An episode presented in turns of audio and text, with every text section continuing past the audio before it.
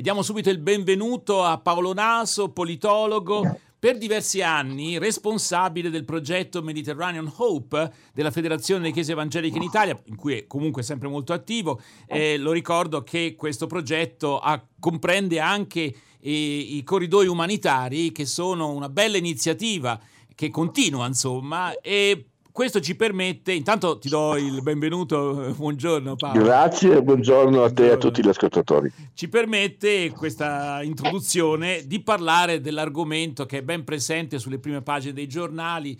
Io leggo sul Corriere il piano del governo, accoglienza e stretta sugli scafisti. Eh, Repubblica, che è noto, non è che abbia particolari simpatie per questo governo, però dice eh, Cutro, la svolta Meloni, stretta sugli scafisti, si allarga il decreto flussi. Rimane il tema comunque di una certa faccia feroce perché detenzione fino a sei mesi, i, di, i centri di rimpatrio tornano a essere prigioni. Eh? Eh, però, sempre su Repubblica, l'ascesa di Mantovano, l'anti-Piantedosi, ponte di Palazzo Chigi verso Colle e Vaticano. Insomma, sta succedendo qualcosa di diverso? Eh, intanto anche Claudio ti vuole salutare e fare una domanda. Buongiorno Paolo, sì, una intanto Buongiorno, che, ci Claudio. che ci sarà in Consiglio dei Ministri a Cusro fra poco.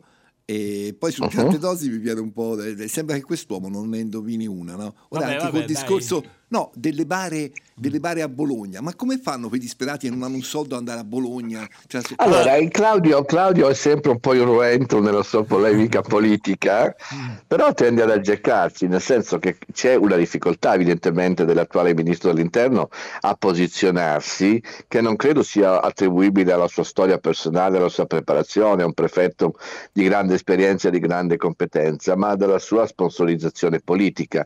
Cioè è evidente che fallire fallita l'ipotesi eh, Salvini al Viminale, eh, Salvini ha inteso mandare al Viminale una sorta di suo alter ego, quindi una, un avatar che parla in salvinese e che si comporta in salvinese e tutto questo non sta funzionando. Non sta funzionando perché il, lo sforzo della, della Premier è quello di accreditarsi invece come voce moderata, credibile, autorevole in Europa, assolutamente post-fascista nei toni, capace anche di ragionare con alcuni settori dell'opposizione, se non italiana, quantomeno europea. Quindi una forza politica o un personaggio irruento, un po' schematico della comunicazione, come appare il ministro Piantedosi ora, entra in rotta di collisione con la strategia della Premier. E questi sono gli incidenti di questi giorni e la prova, direi provata, eh, di, questa, di, questa, tensione che indubbiamente c'è nel, nel, governo è data dal fatto che Piantedosi sia stato mandato alle Camere da solo, eh, non scortato da nessuno. Esiste anche una sorta di liturgia quando un ministro in difficoltà deve rispondere al Parlamento, il Premier e i ministri sodali si presentano con lui per fare vedere che lo spalleggiano. Invece il discorso confuso e contraddittorio di Piantedosi, molto lacunoso, contestato in modo vibrante anche dalle opposizioni, ha dato la prova di un ministro in difficoltà. Questo indubbiamente, quindi forse non arriverei a dire le sbaglia tutte, però certamente anche l'incidente delle bare è un incidente grave che dà l'idea di qualche difficoltà nella catena di comando, nella catena di organizzazione. Ma sta succedendo Poi, qualcosa eh, nel nostro governo per cui come dire, eh, questi piani di ingresso, di, di flussi Allora, io questo non, non, voglio buttarla subito sul politichese e sulle dinamiche politiche, la metto sul piano sociale. Allora, qualche giorno fa, eh, Confindustria e potrei dire moltissimi altri organismi datoriali, penso per esempio ai rappresentanti del mondo dell'agricoltura, rivendicano la presenza in Italia, la necessità della presenza in Italia di almeno 200.000 unità straordinarie. Questo per fare funzionare al minimo il nostro sistema agricolo e industriale. Allora, di fronte a questo dato, che è un dato che serve a far girare la macchina, per così dire, a far funzionare il sistema Italia, risulta incomprensibile, incomprensibile anche a diciamo, forze sociali moderate, perfino con un pregiudizio anti-immigratorio, una politica che invece respinge. Se abbiamo bisogno di 200.000 unità di lavoro, perché le respingiamo? Perché non, non, non ci attrezziamo invece, per esempio, a sceglierle, qualificarle, orientarle e renderle immediatamente produttive rispetto agli obiettivi che ecco, ci siamo. Questo, questo è un ragionamento che comincia a fare breccia anche nell'opinione pubblica italiana. Nell'opinione pubblica e anche la cosa per me sorprendente nei politici praticamente a livello trasversale. Ecco, eppure nonostante ci siano state tante stagioni che sono passate, la legge Bossi-Fini continua a essere la legge che regola eh, diciamo, l'ingresso eh, della forza lavoro. Questa è, la grande, questa, è la, questa è la grande iattura e si iscrive a questa difficoltà in una lentezza bradipica, permettetemi il termine del Parlamento, che non capisce che le norme della Bossi-Fini non dimentichiamo alcune delle quali giudicate incostituzionali e quindi già ormai cancellate, cassate dall'articolato, continuano ad essere un ferro vecchio per gestire un fenomeno che invece si evolve a una velocità tumultuosa. Oggi noi abbiamo bisogno e, e, e, quindi i provvedimenti annunciati, vorrei leggerli prima di dare un giudizio, mi pare rispondono a una nuova esigenza. Se abbiamo bisogno di gente, dobbiamo aprire i canali e quindi dobbiamo creare dei flussi regolari. Allora, questi flussi regolari sono esattamente un'alternativa concreta agli scafisti, perché se uno può venire regolarmente in Italia, è chiaro che preferisce questo piuttosto che dare 8.000 euro a un delinquente e rischiare la vita. È nella logica delle cose. Così come se ci fossero eh, canali umanitari, corridoi umanitari come quelli che noi abbiamo iniziato sperimentalmente, non per 6.000 persone, ma per 600.000 persone in tutta Europa, in tutta Europa ovviamente, è evidente che ci sarebbe un azzeramento dell'immigrazione irregolare. Quindi questo è il mm. grandissimo ecco, Paolo, una domanda, che il legislatore deve fare. Una domanda che ho, ho rivolto anche ad altri ospiti. È possibile che solo la destra possa fare questo?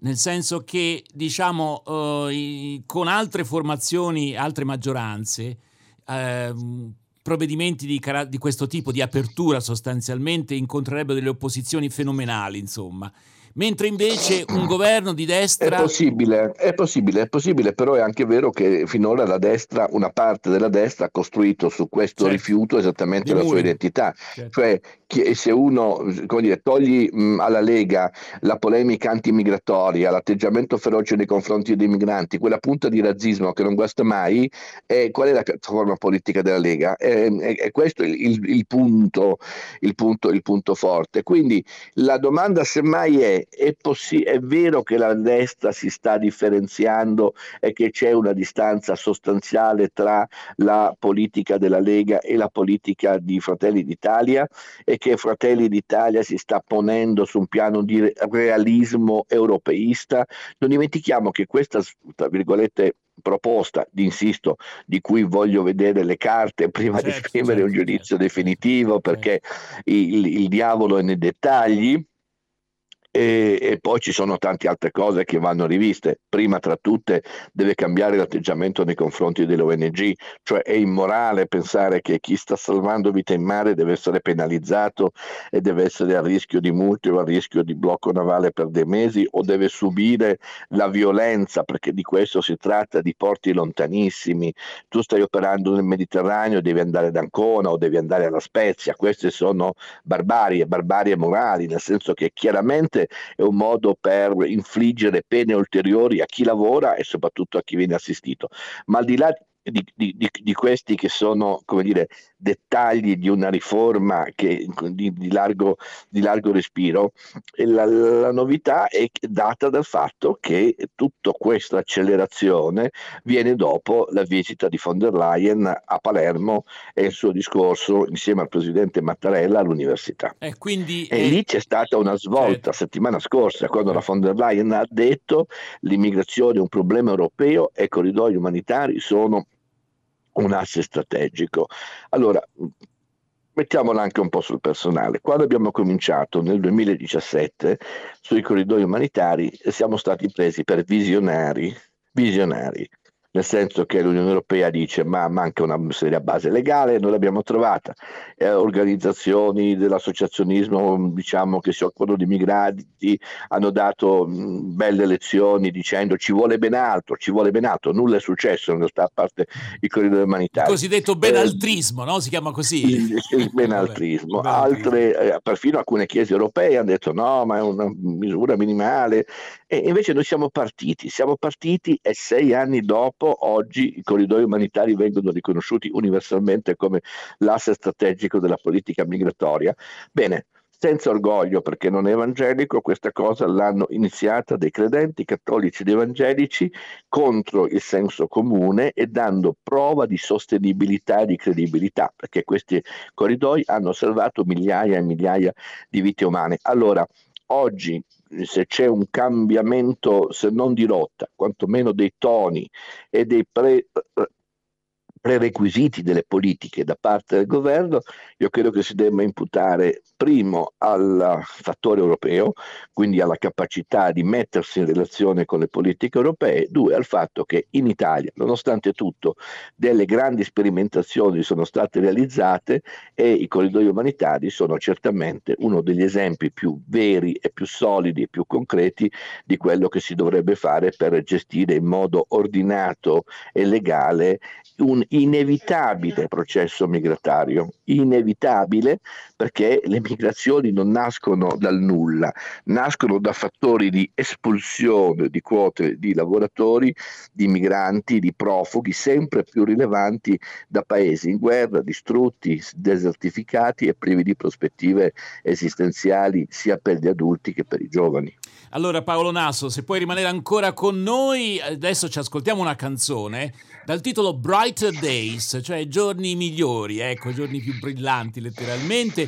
E poi torniamo a parlare con te, ci sono ancora due argomenti sicuramente interessanti. C'è un'intervista su Repubblica di oggi, Israele, un'intervista a Netanyahu, eh? Israele resta una democrazia solida e ci sono delle manifestazioni imponenti rispetto anche alla, al numero della popolazione di Israele no? in questi giorni e proprio per la paura di una democrazia che invece ha, ha, imboccato una strana deriva. E poi, se ce la facciamo, parleremo anche di fine vita Ius Soli nell'agenda Schlein. Eh? E intanto ci ascoltiamo appunto Brighter Days in questa uh, versione dei Blessing Offer qui su RWS. Io so che ci saranno dei giorni migliori, questo è quanto canta Blessing Offer qui su RVS. Torniamo a parlare con il politologo Paolo Naso, ci siamo lasciati prima della canzone con un riferimento a una intervista che si trova quest'oggi su Repubblica, un'intervista del direttore Maurizio Molinari a Netanyahu eh, si legge per la prima volta dall'inizio della rivolta contro la sua riforma della giustizia, il premier israeliano risponde alle critiche in coincidenza con l'arrivo a Roma. Il titolo è Netanyahu, al popolo della protesta dico la democrazia in Israele è solida. Poi ci sono alcune frasi da questa intervista, lunga intervista, eh, occupa pagina 2 e 3 di Repubblica di oggi il potere giudiziario deve essere indipendente, non onnipotente. Invece ha un iperattivismo che sbilancia l'equilibrio con gli altri poteri. Ovviamente fa riferimento alla situazione in Israele, però tra l'altro risuona come parole, come dire, non del tutto sconosciute anche dalle nostre parti. E poi ancora ha detto gli accordi di Abramo cresceranno ancora, si aderirà anche l'Arabia Saudita, potrà esserci una svolta con i palestinesi. A proposito dell'Ucraina, sono pronto a fare qualsiasi cosa per porre fine alla guerra in Ucraina e se potrò essere di aiuto lo farò, ma temo che non sia ancora arrivato il momento. A proposito della destra italiana dice conta chi impara la lezione della storia e non ho dubbi che Meloni l'abbia imparata, condannando l'antisemitismo e l'antisionismo. E infine, credo sia venuto il momento che Roma riconosca Gerusalemme come capitale del popolo ebraico, come hanno fatto gli Stati Uniti. Naturalmente c'è tanto di più in questa intervista, ma insomma queste sono alcune frasi eh, strapolate, particolarmente significative. Paolo Naso, ecco, quanto è importante un'intervista come questa? È molto importante perché eh, rimette al centro un tema dimenticato, cioè il tema eh, della situazione in Israele sul piano interno e sul piano delle relazioni con i palestinesi e quindi del processo di pace. Ci sono tre questioni, tre nodi in questa intervista, nel dibattito di questi giorni. Penso all'intervento di Grossman di qualche giorno fa proprio sulle stesse colonne di Repubblica, il grande scrittore eh, Grossman. Allora, un tema riguarda il senso della democrazia israeliana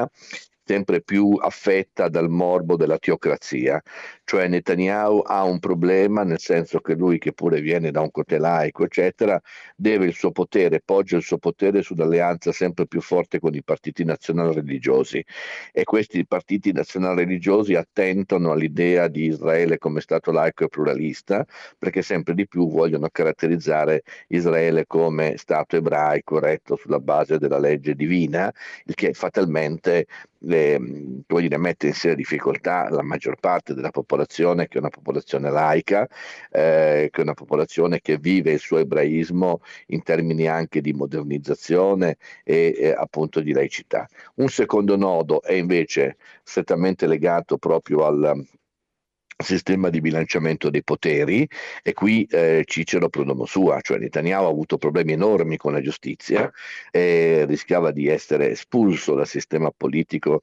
eh, nazionale, lui e la sua famiglia, proprio perché la magistratura è intervenuta e al potere da oltre vent'anni e quindi c'è un nodo fun- legato alla funzionalità democratica dello Stato di Israele, quindi è chiaro che Netanyahu vuole saldare dei conti e questo non mi sembra un atteggiamento atteggiamento irrilevante dal punto di vista di uno Stato democratico. Questo è il secondo tema che traspare in questa intervista e la risposta è una risposta anche abbastanza arrogante, mi permetto di dire, certo. molto liquidatoria.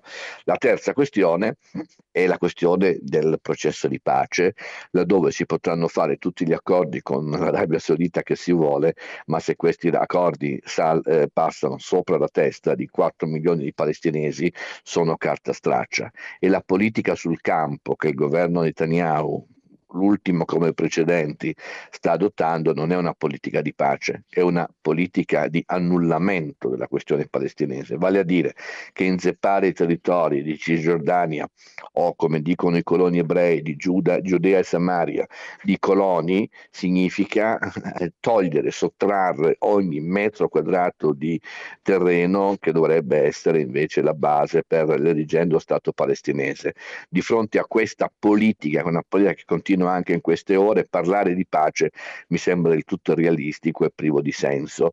Quindi eh, mi permetto di categorizzare, per così dire, in riferimento alla agli accordi di Abramo nella, nel, nel, nel, capitolo come dire, della propaganda politica. Sul, sul, sul, sul, nel campo reale dei fatti, nella situazione eh, reale dei fatti, io non vedo alcun segno da parte israeliana e devo dire anche da parte palestinese per arrivare realisticamente a riprendere il filo di un um, dialogo del quale noi celebreremo tra qualche mese i 30 anni. Il 93 fu l'anno della speranza della pace, siamo 30 anni dopo e direi che la situazione è ancora più complessa e sul campo ancora più violenta per i palestinesi eh, costretti di fatto in una sorta di prigione a cielo aperto, ma anche per gli israeliani che subiscono degli attentati, è una situazione ancora più complessa e più violenta di quanto non fosse nel 93.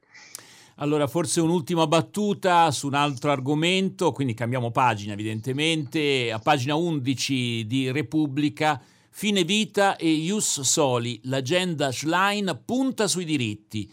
Dai detenuti alle coppie gay, pronto il pacchetto di proposte che la nuova segretaria lancerà dopo l'assemblea PD di domenica. Eh, c'è una mobilitazione, ecco, sostanzialmente su questi temi, però ecco, rimane il solito dubbio eh, se l'opinione pubblica, come dire, eh, rispetto a questi temi non preferisca invece una concentrazione sui temi sociali, ecco, eh, come se le cose fossero in contrapposizione, no? i diritti sociali rispetto ai diritti civili. Eh, sembrava che la Schlein avesse privilegiato la dimensione appunto dei diritti sociali rispetto agli altri, invece sembra di no. Insomma, che pensiero ti sei fatto? Ecco, in un minuto. Ma insomma, la, la, domanda contiene anche la risposta. Non c'è contrapposizione o alternativa tra diritti sociali e diritti civili che nel Partito Democratico, che ha avuto la gravissima responsabilità di non morire combattendo, per così dire, in difesa dello Ius Soli nella, mh, due legislature fa e che eh, di fatto sul fine vita ha lasciato ad altre forze politiche sostanzialmente radicali la gestione di un tema così delicato, io non posso che prendere atto con favore di una svolta importante e voglio anche sperare che questi due temi così ehm, profondi e così delicati possano essere affrontati anche in sede pubblica, non in una logica di parte cioè il tema dei diritti, in, diritti in materia di libertà religiose, diritti degli omosessuali, diritti delle minoranze, diritti a morire con dignità, non sono né di destra né di sinistra, sono diritti fondamentali. Allora mi rallegro che il Partito Democratico nella sua nuova leadership se ne faccia interprete, la speranza è che sappia anche porre la questione non in termini di faziosità di parte, ma come un approdo di tutte le grandi forze democratiche che compongono il Parlamento perché si tratta di temi che non possono Bene. essere affrontati a colpi di maggioranza. Naturalmente ne parleremo ancora, intanto ringraziamo davvero Paolo Naso per essere stato in nostra compagnia, per aver commentato per noi dei temi veramente importanti. Grazie allora Paolo Naso per essere stato con noi. A risentito. Buona giornata a tutti. Grazie.